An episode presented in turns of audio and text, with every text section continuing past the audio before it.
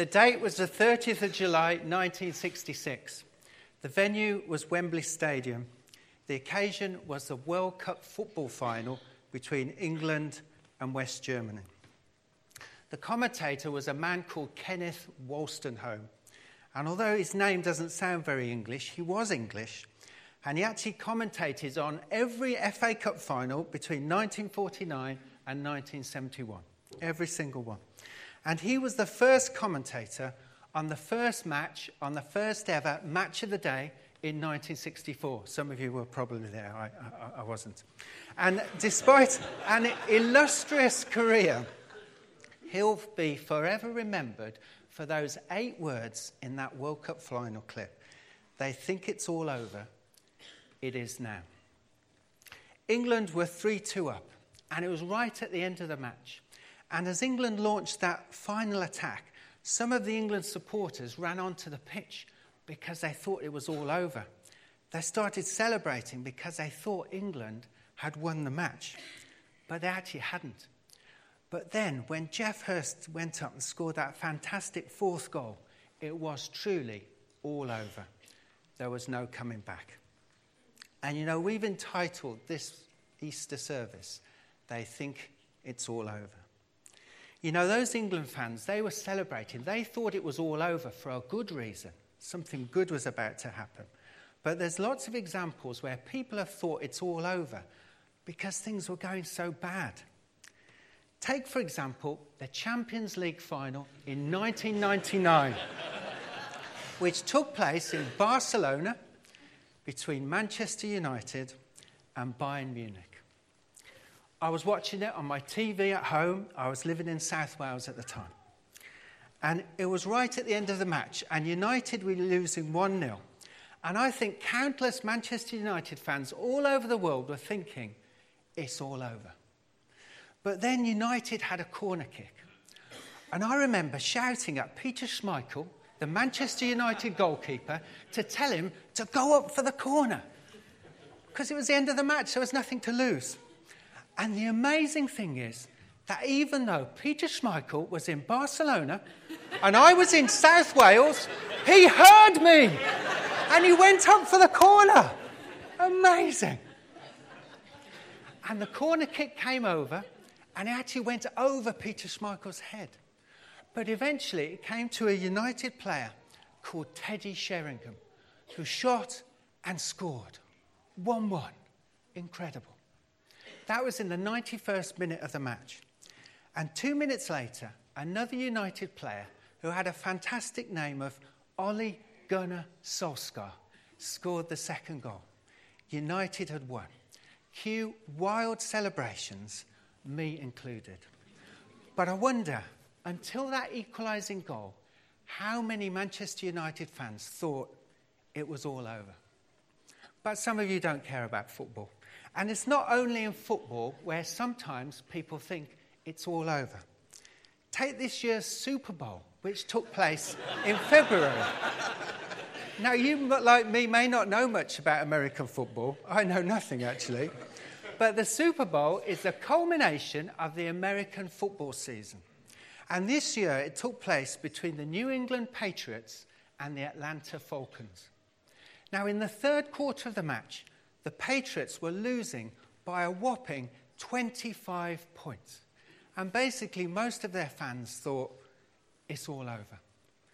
But then the Patriots staged the greatest comeback in Super Bowl history finally winning the match by 34 points to 28.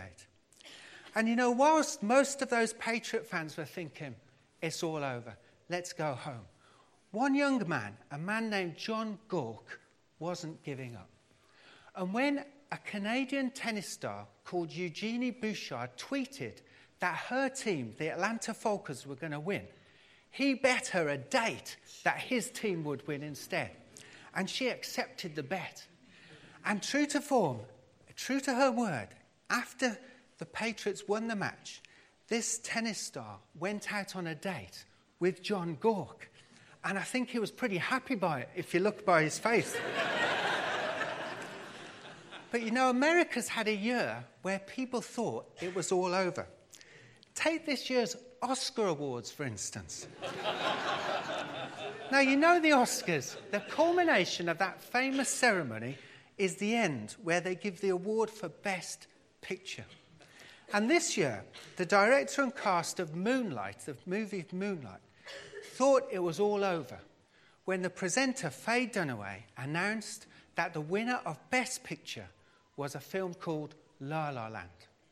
And it wasn't until the producers of La La Land were in the middle of their acceptance speeches, thanking everyone for the award, that a mistake was discovered. The presenters had been handed the wrong envelope. Duh!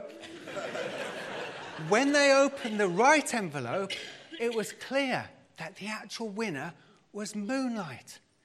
The cast of Moonlight thought it was all over minutes before, and now they were celebrating as winners. Cue wild celebrations. How good was that? And you know, talking of films, I've got a bit of a confession. Actually, church is quite a good place to make a confession, just in case you didn't know.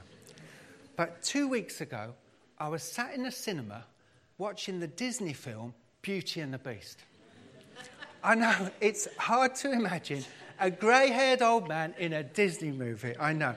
But in my defense, I took my daughter to see it. The fact that she's 25 years old doesn't matter. I took my daughter. And many of you will know that storyline how the prince gets turned into a beast for being rather obnoxious.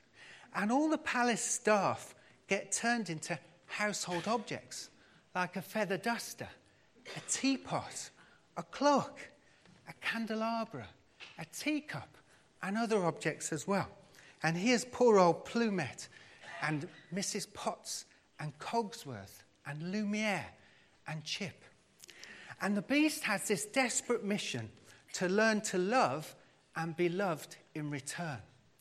And he has to succeed in that mission before the last petal falls off a very special red rose, which is dropping its petals all the time.